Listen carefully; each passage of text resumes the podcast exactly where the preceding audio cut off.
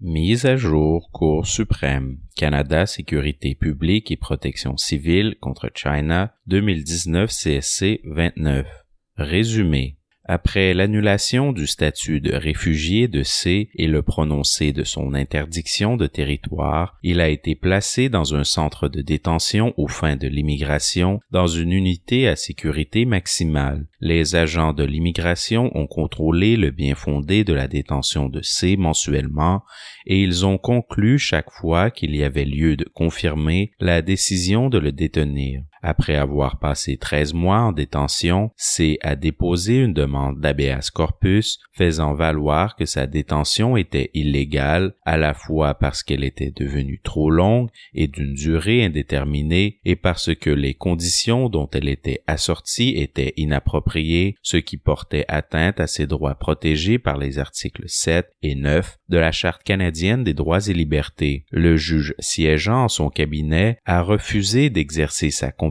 pour examiner la demande de C. À son avis, le régime établi par la loi sur l'immigration et la protection des réfugiés, si après LIPR, satisfait à l'une des deux exceptions restreintes qui empêchent d'avoir recours à l'habeas corpus puisque le législateur a mis en place un régime complet, exhaustif et spécialisé prévoyant une procédure d'examen au moins aussi large et aussi avantageuse que celle de l'habeas corpus l'exception établie par l'arrêt Peru. La Cour d'appel a accueilli l'appel de C, jugeant que l'exception ne s'appliquait pas et que le juge siégeant en son cabinet aurait dû exercer son pouvoir discrétionnaire pour entendre la demande. Arrêt. La juge Abella est dissidente. L'appel est rejeté le juge en chef Wagner et les juges Moldaver, Karagatsanis, Gascon, Côté et Brown. La LIPR ne prévoit pas une procédure d'examen au moins aussi large et aussi avantageuse que celle de l'habeas corpus concernant les remises en cause spécifiques de la légalité de la détention formulée par C dans sa demande d'habeas corpus. En conséquence, C avait droit à ce que sa demande soit entendue par le juge siégeant son cabinet. Le bref habeas corpus est une ancienne mesure de réparation juridique qui demeure fondamentale aujourd'hui pour la liberté individuelle et la primauté du droit. Enchâssé dans la charte à l'article 10c, le droit à l'habeas corpus permet à ceux qui sont détenus de s'adresser à une cour supérieure provinciale et de revendiquer de savoir si la détention est justifiée en droit. Il existe une exception restreinte à ce droit lorsque le législateur a mis en place un régime complet, exhaustif et spécialisé prévoyant une procédure d'examen au moins aussi large et aussi avantageuse que celle de l'habeas Toutefois, il faut interpréter restrictivement les exceptions qui limitent l'accès à l'habeas corpus pour décider si un régime est aussi large et avantageux que celui de l'habeas corpus. Il faut l'examiner en fonction des motifs particuliers qui sont invoqués dans la demande d'habeas corpus pour contester la légalité de la détention. Il faut se demander quel est le fondement de la remise en cause de la légalité de la détention et s'il existe une procédure complète, exhaustive et spécialisée qui soit aussi large et avantageuse que l'habeas corpus relativement au fondement spécifique de la demande. Le régime n'est pas aussi large et avantageux que l'habeas corpus s'il est muet quant au fondement énoncé dans la demande ou s'il prévoit un examen fondé sur les motifs invoqués dans la demande, mais que cet examen n'est pas aussi large et avantageux que celui de l'habeas corpus en prenant en considération tant la nature de la procédure d'examen que tous les avantages pouvant être offerts par chacun des véhicules procéduraux. Si on applique ce cadre au fait de l'affaire de C, il apparaît que le régime établi par la LIPR ne peut répondre efficacement à la remise en cause formulée dans sa demande d'une manière aussi large et avantageuse que ne le ferait l'habeas corpus. La LIPR prévoit un régime détaillé qui permet le contrôle de la détention dans le contexte de l'immigration. Une fois que la mesure initiale de mise en détention a été prise, la procédure d'examen prévue par la LIPR prévoit un contrôle interne périodique, un contrôle judiciaire de ces décisions par la Cour fédérale et un appel des décisions de la Cour fédérale devant la Cour d'appel fédérale. Les agents de l'immigration sont experts dans l'exercice du mandat que leur confère la loi et la Cour fédérale apporte un surcroît d'expertise en cette matière. Les motifs pour ordonner la détention ou son maintien sont clairs. Toutefois, la procédure prescrite par la LIPR ne prévoit pas un contrôle aussi large et avantageux que celle en habeas corpus en ce qui a trait au fondement spécifique de la contestation par C de la légalité de sa détention, soit sa durée, le caractère incertain de sa durée et les conditions dont elle est assortie. Une fois que le ministre a établi les motifs de la détention, les agents d'immigration doivent prendre en compte des critères qui peuvent favoriser la mise en liberté, soit notamment le motif de la détention, la durée de la détention, la possibilité que la détention se prolonge et si c'est le cas, la durée de cette prolongation, les retards inexpliqués ou le manque inexpliqué de diligence,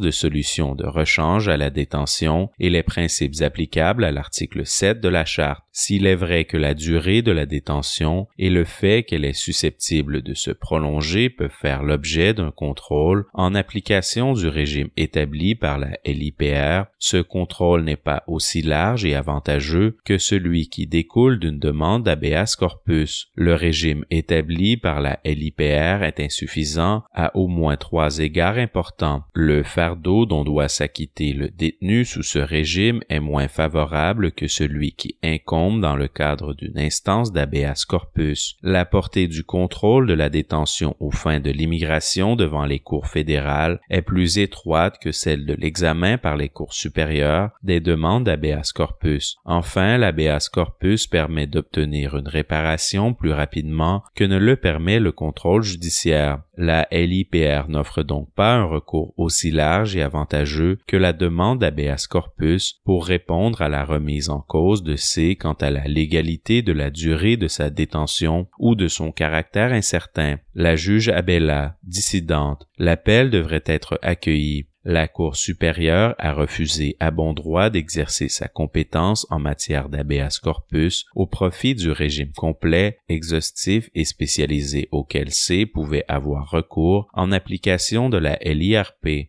Toute privation de liberté devrait faire l'objet d'un examen ferme et rigoureux. C'est pourquoi la LIPR doit être interprétée de telle sorte qu'elle garantit le contrôle le plus exhaustif qui soit des motifs de la détention, notamment des conditions de détention. Rien dans la LIPR n'empêche un contrôle aussi exhaustif. En fait, l'économie de la LIPR exige de mener un tel contrôle. Écarter la possibilité d'examiner tous les aspects de la détention aux fins de l'immigration, y compris ses conditions et sa légalité, exclut à toute fin utile et de manière inappropriée le processus de contrôle des motifs de la détention établi par la LIPR et fait en sorte que l'habeas corpus devient le seul recours utile dont disposent les détenus qui souhaitent obtenir un contrôle complet de leur détention. Il est préférable de continuer à interpréter les dispositions de la LIPR d'une manière qui soit aussi large et avantageuse que l'habeas corpus et qui assure l'examen complet, exhaustif et spécialisé des motifs de la détention aux fins de l'immigration comme l'a fait toute la jurisprudence antérieure de la Cour. Les fondements historiques de l'habeas corpus sont aussi la source de différents recours d'origine législative qui visent à offrir les mêmes protections. C'est le cas des recours prévus par la LIPR. Leur légitimité en tant que solution de rechange valable à la procédure d'habeas corpus a été examinée par les tribunaux et reconnue dans les arrêts Pringle contre Fraser, 1972 RCS 821, Peru contre Canada, Minister of Employment and Immigration, 1989, 69 OR 2nd 253, Reza contre Canada, 1994 de RCS 394 et contre établissement Ferndale, 2005 CSC 82 2005 3 RCS 809. Dans chacune de ces décisions, il a été reconnu que les recours semblables à la habeas corpus qui peuvent être exercés en application du régime de la LIPR ont une portée au moins aussi large que celle traditionnelle de l'habeas corpus. Le régime établi par la LIPR vise à assurer le même contrôle complet et conforme à la charte des motifs de la détention aux fins de l'immigration que celui qu'offre l'habeas corpus. La charte encadre l'interprétation de la LIPR d'une manière qui assure le contrôle le plus complet possible de la privation de la liberté du détenu. Il faut donc interpréter la LIPR d'une manière qui n'en restreint pas l'objet et qui lui donne la plus large portée qui soit. L'idée selon laquelle un examen complet de la détention ne peut avoir lieu que dans le cadre de l'habeas corpus fait fi du consensus qui ressort depuis longtemps de la jurisprudence. Il n'y a aucune raison de principe qui justifie d'écarter le raisonnement solide suivi dans les arrêts Pringle, Peru, Reza et May. La Cour a constamment reconnu l'exception qui limite la possibilité d'exercer un recours en habeas corpus en matière d'immigration. Écarter cette jurisprudence se traduirait par la recherche du tribunal le plus accommodant, un manque d'uniformité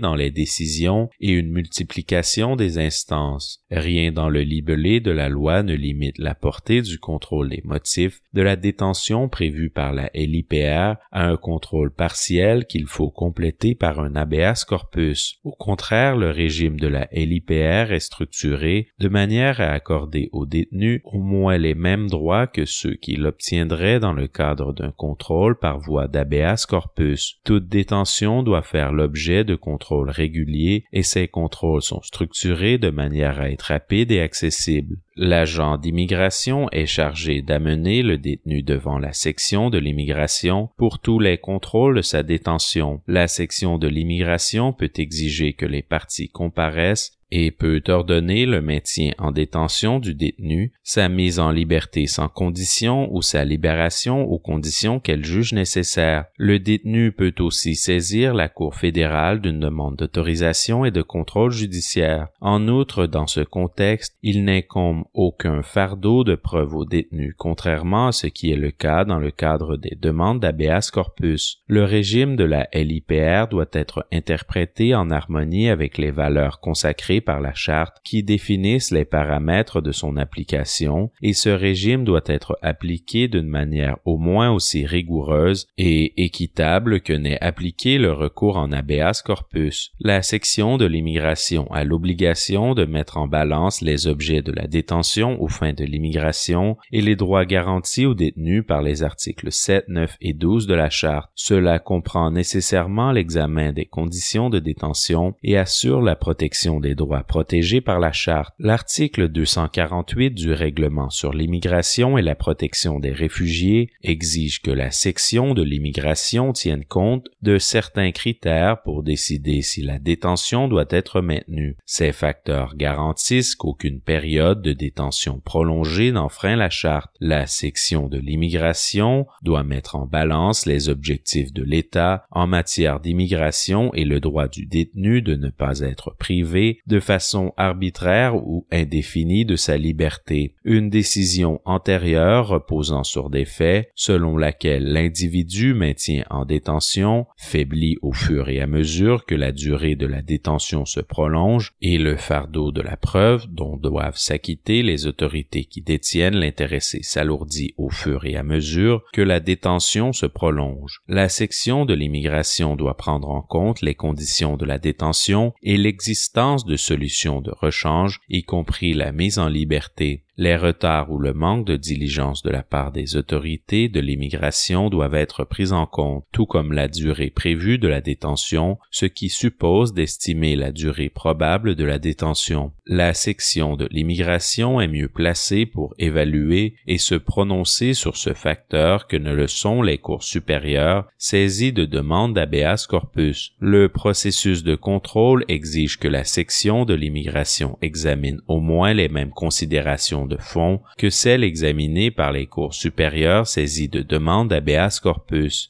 Si on l'interprète correctement, le régime établi par la LIPR offre donc l'examen le plus complet possible du bien fondé de la détention aux fins de l'immigration et lorsqu'il est invoqué que la détention constitue une atteinte aux droits protégés par les articles 7, 9 et 12 de la Charte, le processus de contrôle permet au moins le même examen approfondi que celui qu'effectuent les cours supérieures saisies de demandes d'habeas corpus. Comme la Cour a affirmé à qu'il n'est pas ouverture à l'habeas corpus si la solution de rechange prévue par la loi offre un recours au moins aussi favorable, la Cour supérieure a refusé à bon droit d'exercer sa compétence en matière d'habeas corpus.